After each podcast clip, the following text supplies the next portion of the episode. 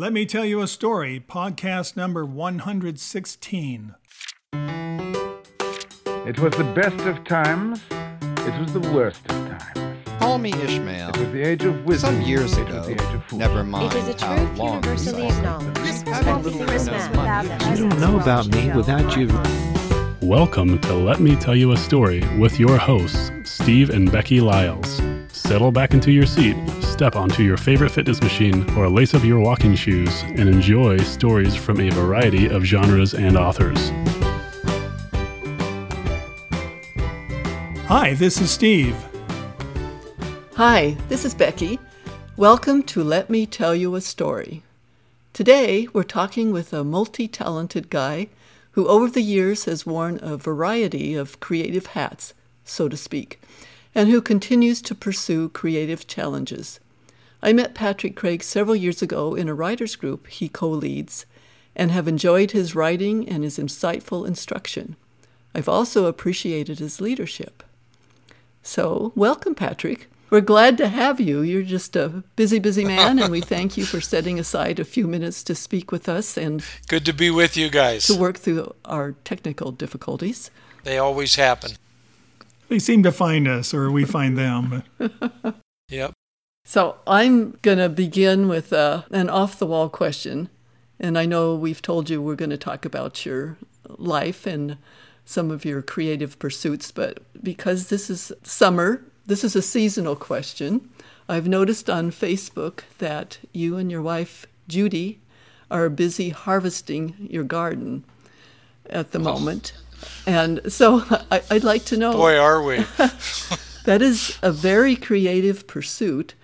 Um, I keep saying that word. I should find a new word. But gardening, um, who do, who would think it? But it really, gardening requires a lot of creativity, in um, from the beginning to the end of it. So, all that to say, do you two share that pastime, or is it strictly Judy's, or strictly your hobby? No, it's both of us. We work together uh, on our gardening projects, and we have been ever since we got married. Well, that's cool. Let's go back in time to your rock band days. Were you always interested in music? How did you get into a band? Or what, what- what's your story on your rock band and music? Well, I had an uncle who graduated from the Juilliard School of Music, and he was a brilliant pianist. And he started me on piano when I was about seven. Cool. And then he gave me a trombone when I was about nine, and I joined the school band.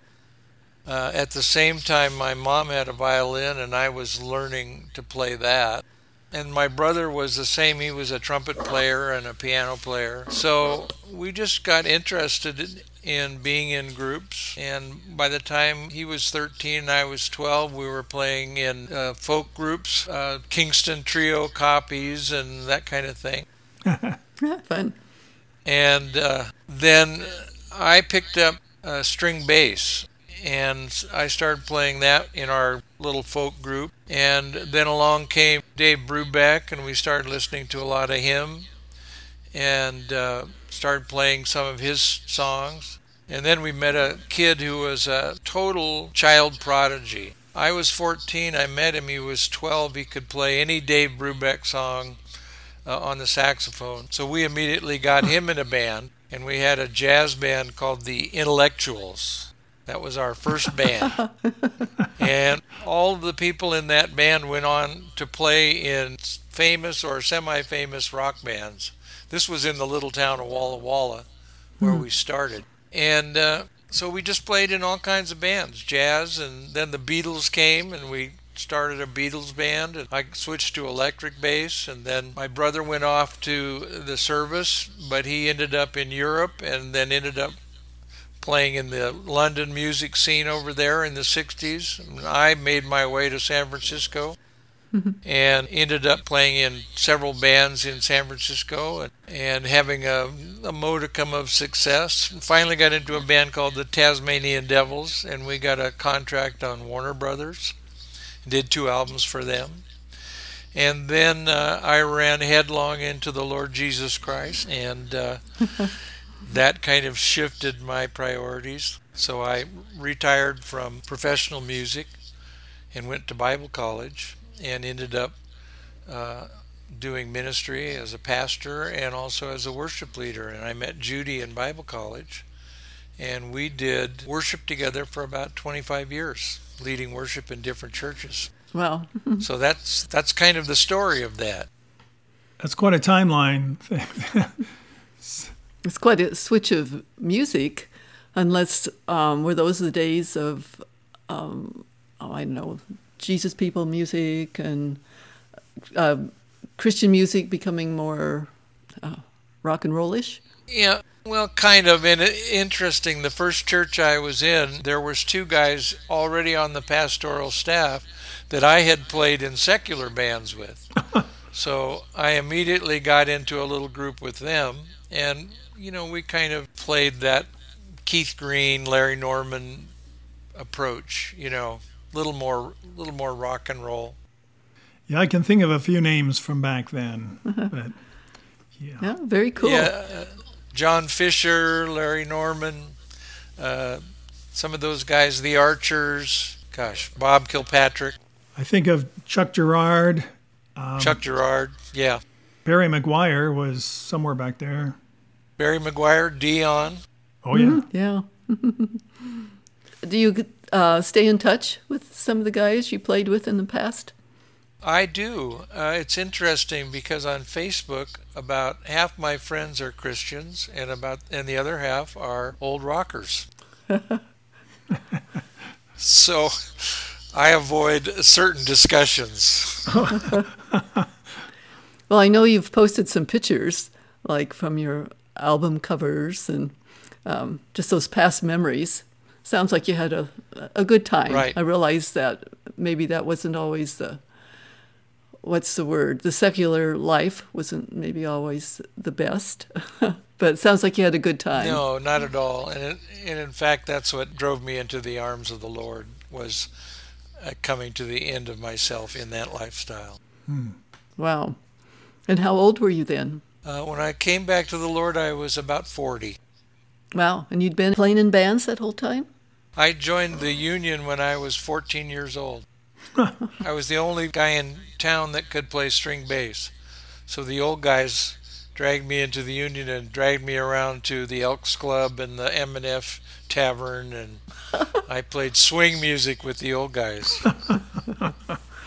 oh my goodness! but that's how I got started. And yeah, I was professional all those years, but the lifestyle was gets to you. Did you write your own songs that were recorded? Well, lots of them. Actually, lots of them. And the thing I liked most about being in bands was that I had always wanted to be a writer. And I started writing when I was about seven, and I was editor of every school paper I was on, and I won some editorial awards and some writing awards.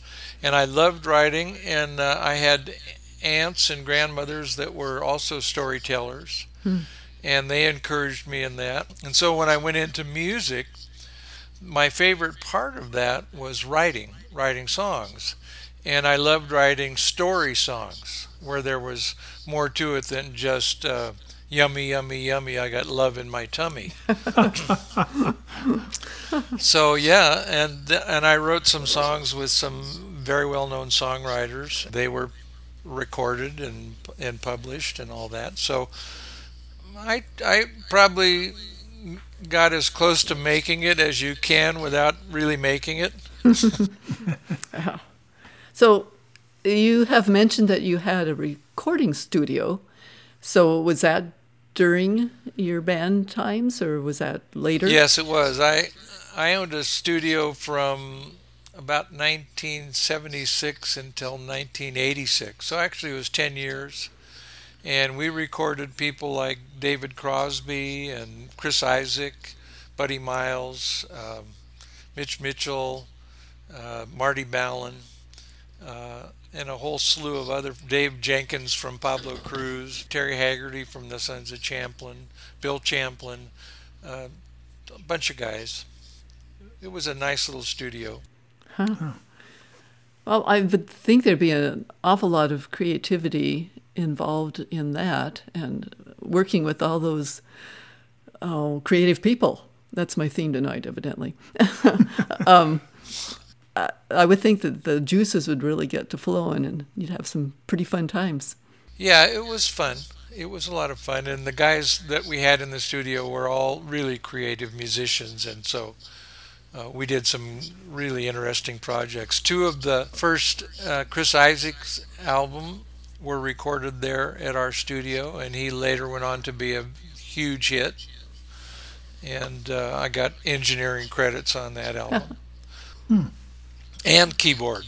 Wow. Very fun.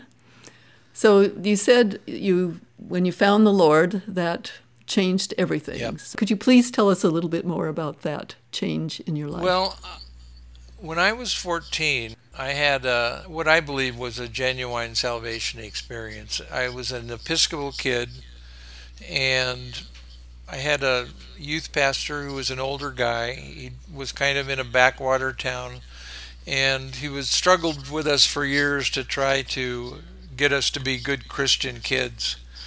But he never told us about having a relationship with Jesus Christ. And then one week he said, I'm taking you all up to Spokane and we're going to see this guy. He's got a book out and he's uh, it's on the New York bestseller list and his the guy's name was David Wilkerson. Oh, And so we went to see David Wilkerson and he had Nicky Cruz with him and he told the story of the cross and the switchblade and every kid in the room got saved wow. went up and gave their lives to the Lord. But uh, I think my youth pastor was a little jealous, so he called me into his office and told me I'd had an emotional experience and I should just discount it. wow. So I did. And I wandered off into the hyperspatial tube world of rock and roll music. And then at a certain point, several years later, I realized that my life was going nowhere. And I, you know, a friend of mine had been praying for me, and I had a kind of an interesting confrontation with the Lord in my studio one night. Uh, and I called my friend, and he said, Come over. And so the next night I went to his house, and he led me to the Lord. and so I came back to a church that was Assembly of God. Grew up Episcopalian and ended up in an Assemblies church. So that was interesting. and uh, that's basically the story. And then I then I had a two-year window where I got to go back to Bible college, and it really grounded me in the Word, and I uh, learned the Bible front, forward, and back. Although the first class I took in Bible college was Daniel in the Book of Revelation. that scared the pants out of me. Wow. well, I would like to know more about this encounter that you had with um, the Lord. I think you said it was in your studio. Yeah, I was, you know, my, my, our studio was in an old ice house. There was no windows. So when you closed the doors, it was absolutely black in there if you turned the lights off. So I was asleep on the on the floor in my sleeping bag, and something woke me up.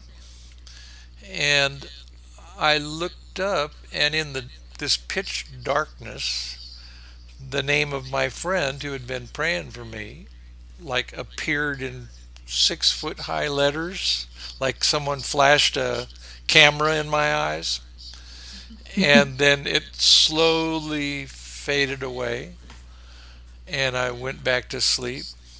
And I woke up in the morning and I said something happened last night, and I remembered, and I I went to make a phone call. Oh, I, how it happened was I went to make a phone call. I opened my phone book right to the page with this guy's name on it.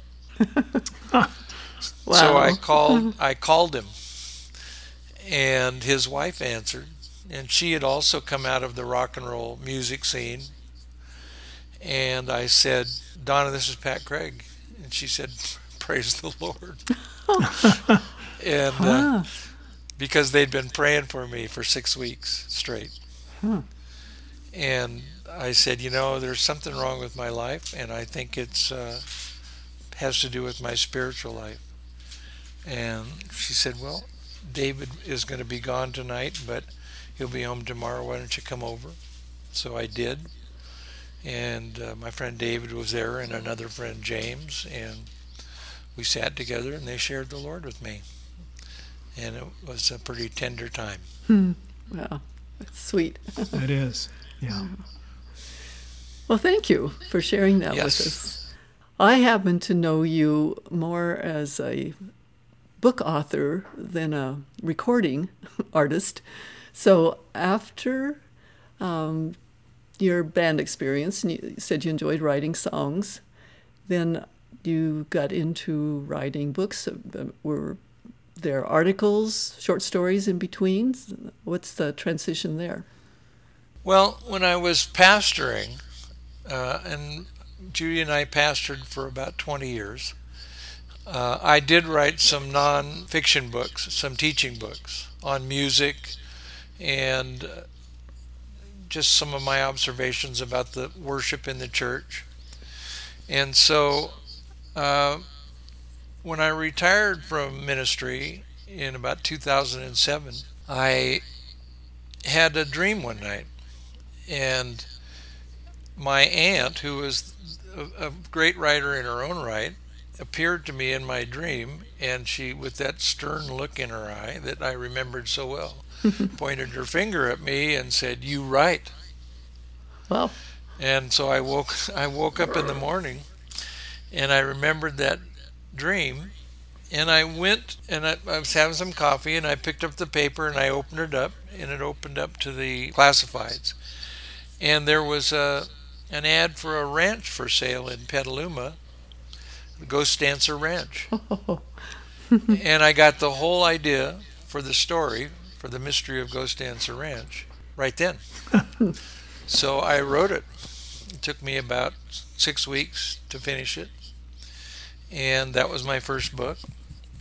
And I self published it through a vanity press and just kept going. Then I found out about uh, writers' conferences, so I went to the Mount Hermon Writers' Conference.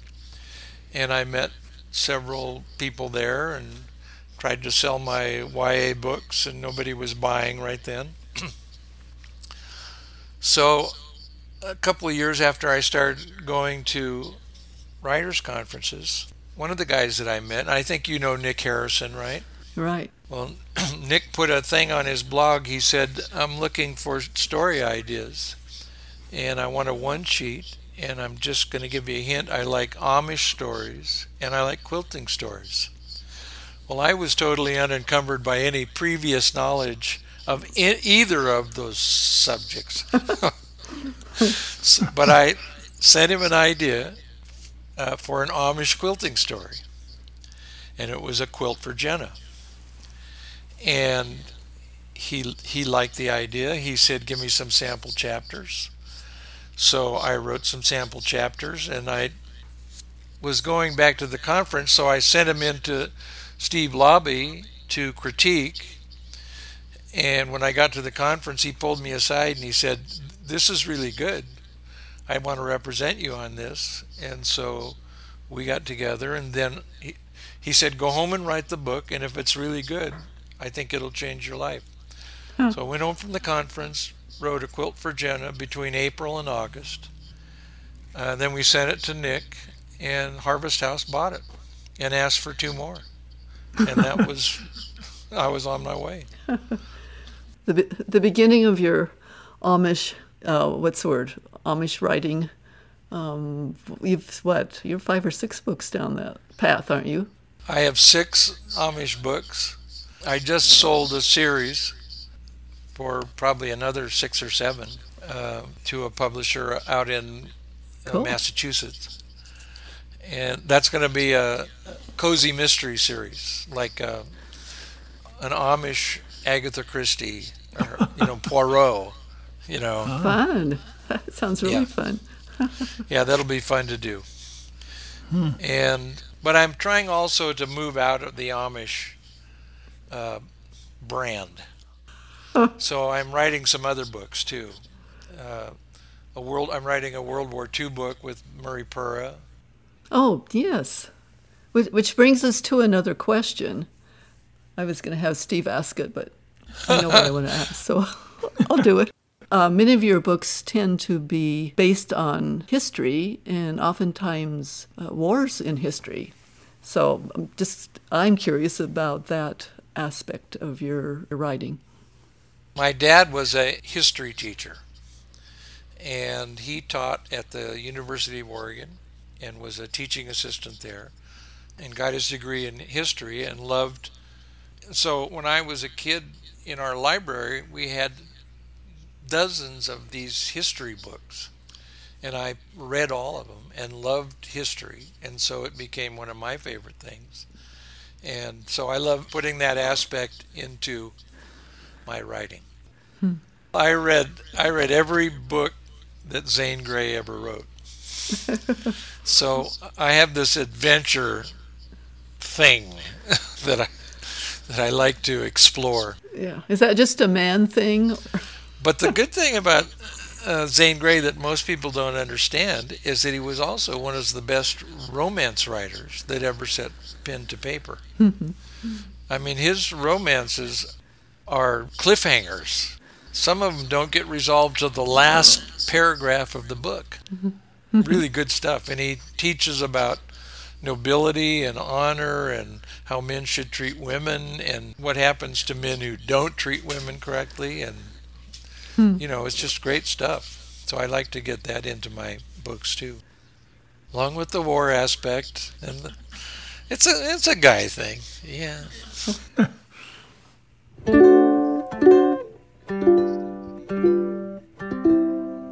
We have asked patrick to read from his latest novel, which is titled The Mennonite Queen and subtitled An Epic Saga of Forbidden Love and Powerful Faith.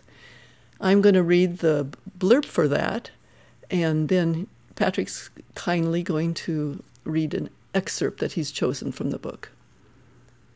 Isabella, Princess of Poland, is raised to a life of great wealth and leisure in the Polish royal court destined to marry a king. But fate, or divine providence, intervenes when she meets Johann Hirschberg, a young Anabaptist who works in her father's stable. This chance meeting leads the young couple into a forbidden love. Together, they flee Poland and embark on a dangerous journey that brings them to the city of Münster, Germany, where a violent revolution is taking place. When the revolution fails, they find refuge in the small parish of a troubled priest named Menno Simons. King Sigismund, Isabella's father, pays Catholic Bishop Franz von Waldeck to find the princess at all costs, and he pursues Johann and Isabella across Europe. Isabella does not know it, but if von Waldeck captures her, she will have to make a choice that will change the course of European history forever. I'm going to read from the prologue. Sic fata volunt, the will of fate. The woman groaned and turned on the couch, awakened by a patter of rain rattling the windows. Outside, dark heralds of the unseasonal storm hid the moon. Distant lightning illuminated the room. An unearthly light touched her face momentarily and then faded as the gray pre-dawn took victory over the indigo night. A long roll of thunder shook the window again, and she pulled her shawl tighter, a frown furrowing her brow.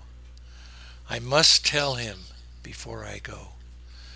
Queen Isabella of Hungary focused her eyes on the candles sputtering in the persistent draught that plagued the building. The flickering light illuminated Filippo Lippi's painting above the fireplace, Madonna and Child enthroned. Mary held the crass child, the love in her eyes captured perfectly by the artist. Jesus' tiny hands clutched his mother's robe, but he was not happy. Nor was he comforted. Isabella could imagine his little mouth quivering, as though someone unseen was preparing to tear him from his mother's arms. Isabella blinked back tears. Ah, my Abel, my son, where are you tonight? The fire in the small stone fireplace had burned down, and the still flickering coals cast dancing shadows. The mantel's lone occupant, a golden crucifix, glowed in the flickering light from the embers, like the flame on Munster's tower the night they escaped. She sighed and turned away. The edict lay on the floor where it had fallen when she had fell asleep. She reached down to retrieve it, and a sharp pain shot through her arm. She groaned and picked up the document. The door creaked open, and her personal servant, Angelica, entered the room. The diminutive young girl carried a tray with a cup, a small biscuit, butter, and a teapot. She set the food on the desk and hurried to the Queen's side. Your Majesty, you did not go to bed last night. I looked in your bedchamber, but you were not there. No, dear, she sighed. I was reading the Edict of Toleration and I fell asleep. I remember wondering if it has done any good toward dispelling the antagonism between religions, and then the storm woke me, and I was still on the couch. It has done much good, I'm sure of it. Angelica knelt beside her queen. You must take better care of yourself, your majesty. You need more rest, and you hardly eat any more. I worry. You are not well. Isabella brushed a stray lock of blonde hair from Angelica's cheek. You dear girl, always with my best interests in your heart. She pulled the girl close. Angelica returned the embrace. It is because you are so kind, your majesty. Isabella kissed the girl's forehead. She rose off the couch and made her way to the desk, the document in hand. Angelica held her elbow, studying her. Isabella did her best to stand tall, but she had to admit the girl was right. Her strength was fading, and she often fell asleep in the midst of a task. So she lowered herself into the chair, the familiar aches and pains making themselves known once more, and spread the document before her. The sharp pain in her arm came again, but she ignored it. Her thoughts were far away. Ah, so many days since Munster, my dearest Johann. Angelica hovered by her side, her hands twisting together. Isabella noticed her maid's distress. I am fine, dear girl. Do not worry about me. Isabella indicated the tray. Would you spread my biscuit with a bit of our wonderful Transylvania butter and pour a half a cup of tea? That will give me strength for the morning. And if you please, hand me Menno's book. I will read while I eat my breakfast. The girl prepared the simple meal and fetched the requested tome from the bookshelf. She handed it to the queen, bowed, and withdrew. Isabella opened the worn copy, found her bookmark, and turned to her favorite passage. And this is the voice of Christ. You have heard it hath been said, an eye for an eye, and a tooth for a tooth. But I say unto you, that ye resist not evil, but whosoever shall smite thee on the right cheek, turn to him the other. Staring into the embers, Isabella sipped her tea, seeing Menno Simons as she'd known him so many years earlier. His soft voice and gentle words of peace and nonviolence still echoed in her heart and soothed her soul. She could imagine him teaching the Anabaptists by the light of a different fire, a Frisian fire. She heard again the words that had captivated her heart. Our weapons are not swords and spears, but patience, silence, and hope, and the Word of God. With these, we must maintain our cause and defend it. The Apostle Paul wrote, The weapons of our warfare are not carnal but mighty through God. With these we intend and desire to resist the kingdom of the devil, not with swords, spears, cannons, and coats of mail. Thank Did you. Very well. Yes, thanks. Yeah, it's Thank you. beautiful. Steve and I are both going for the microphone at once. I heard the It's like, oh, coconut-like sound of your heads Conk knocking heads. together. Yeah. yeah, it's because they're hollow. Yep. We play drums. How can listeners buy your books and see what you do? Well, the on your website, is www.patrickecraig.com, and there's a lot of information there about my books. Also on Amazon, just look for Patrick E. Craig. You can also put in a quilt for Jenna, and you'll end up on my Amazon page. Also for sale in Barnes and Noble, and through all the kind of online Kobo and those those kind of places, Apple, and on also on Google Play. So anywhere you look for it, you can find it. I think I have seven books out there that are for sale, um, and working on new ones every day. So that's how you do it. I know you just keep writing and writing. Have to. All kinds of all Yep. kinds of books in the works.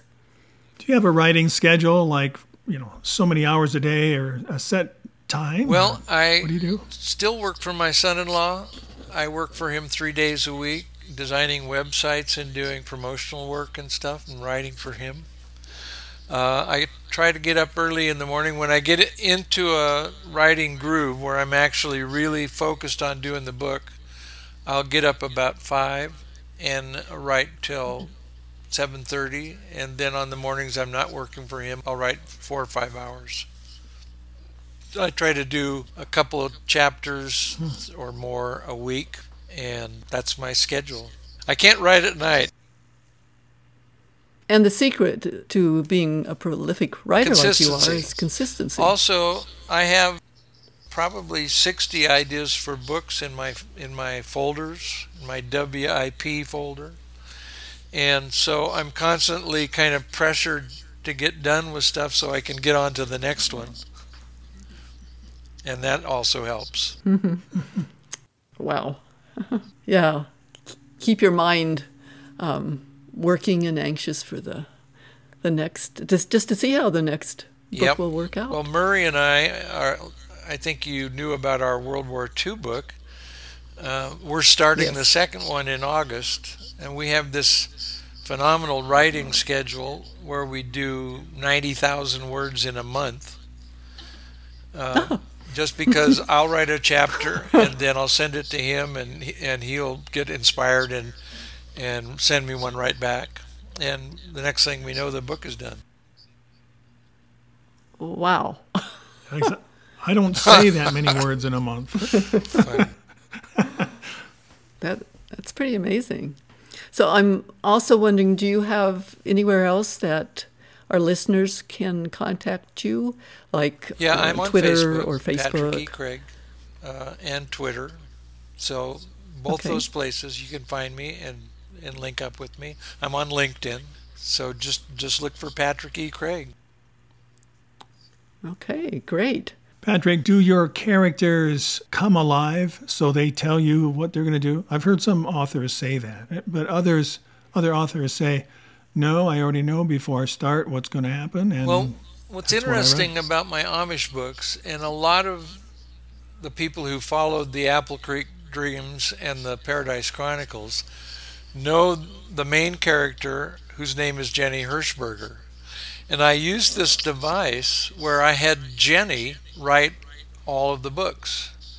But because she was an Amish woman, she couldn't publish them uh, because her church frowned on her gaining a notoriety in the secular world.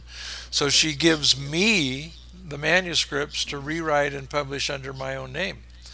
So I have this relationship with Jenny Hershberger. Uh, and by the time I finished the fifth book, Jenny had assumed a life of her own. And she became as real to readers as she is to me. In fact, um, I gave the book to a friend who gave it to her mom to read in their book club. And at the end of that, I asked Deanna, "Well, what did your, would you ask your mom what she thought of the book?" And her mom said to her, "Why does he need to know? He didn't write it." so it, I guess the device worked. But so now it's classic. I'm doing a going to do a box set of all six of the books and call it the Journals of Jenny Hershberger. So yeah, I do have a character who Ah, is very much alive to me. yeah. Well, that's great. And obviously, um, she's come alive for your readers. I readers. think so. too. I think so. Yeah, very cool. Well, I think that's all our questions for tonight. And we certainly appreciate you taking the time to be with us. And just, We sure do. just interesting to hear your journey. Thank you so much Yes. for having